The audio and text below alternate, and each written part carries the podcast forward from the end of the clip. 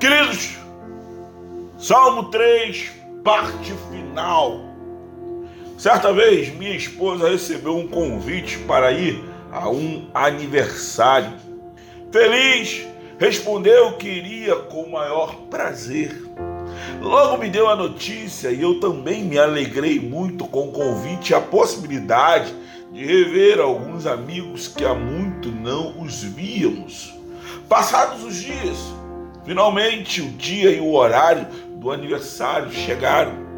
Arrumamos, entramos dentro do carro e finalmente eu perguntei qual o endereço.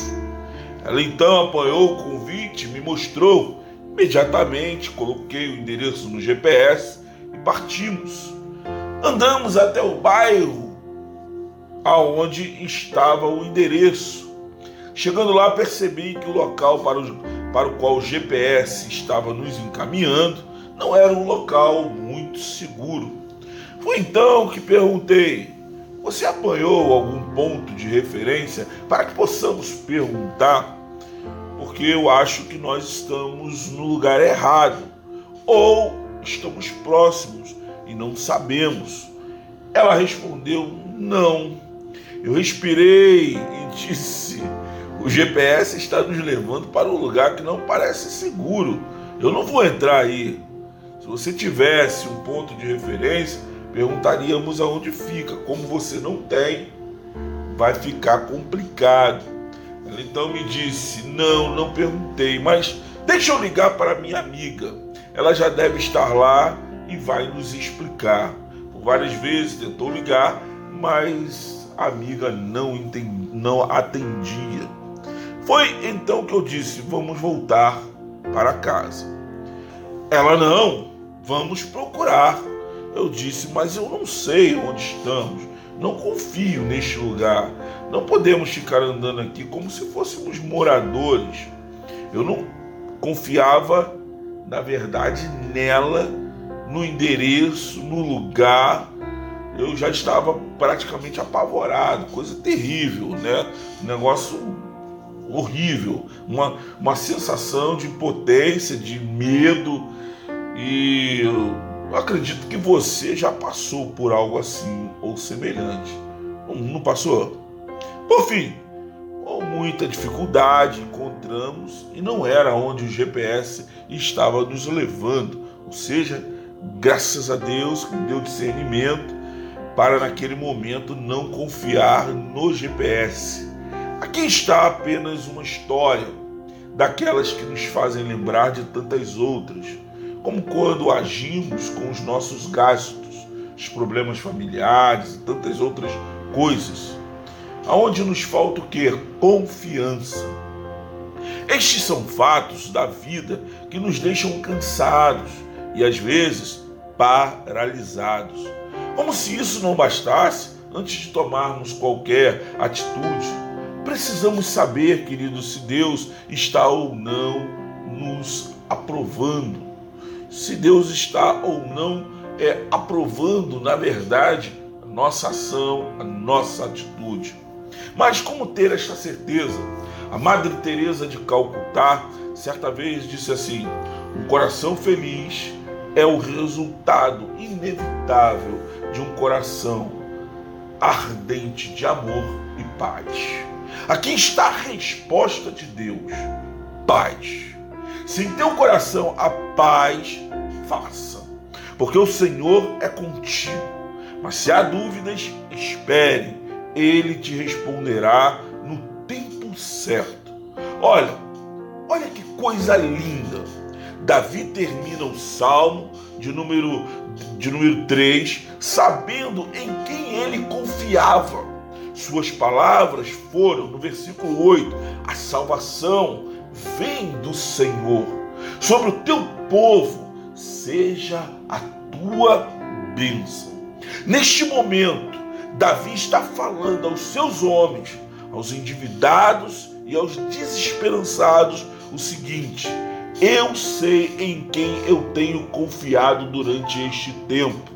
Eu sei o que o Senhor tem sido para mim o que ele tem me dado, e quando ele tira, ele sabe o que ele está fazendo. Eu não briguei com meu filho porque o Senhor não quer ver a minha vida atrelada às coisas deste mundo.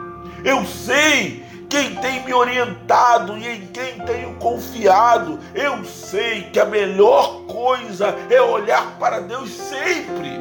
Eu sei que dele eu não posso desviar os meus olhos. Queridos, Davi nos ensina que quanto mais tentamos achar lógica para as lutas que estamos vivendo, mais nos embreamos em nossas razões. Por isso, ele disse, certa vez, no Salmo 90, versículo 12: Ensina-nos, Senhor, a contar os nossos dias para que o nosso coração alcance sabedoria. Sabe o que isso significa? Você sabe por que Davi disse isso? Davi disse isso porque ele chega à seguinte conclusão: nós não sabemos contar os nossos dias. Precisamos de ajuda, da ajuda de Deus sempre, até para contar os nossos dias. Até para contar os nossos dias, nós somos dependentes de Deus. Se não fosse a graça de Deus, nós já teríamos sido consumidos. A oração de Davi, queridos, no Salmo 3, nos mostra que ele estava totalmente sob as vistas de Deus. Que coisa linda! Ele sabia disso. Davi sabia. A oração dele nos mostra que a natureza daquele homem mudou. Mudou. Ele já não era mais o mesmo já não era mais o mesmo. O homem que antes possivelmente deitava na sua cama e ficava pensando nos problemas, agora já deita em paz, confia em Deus.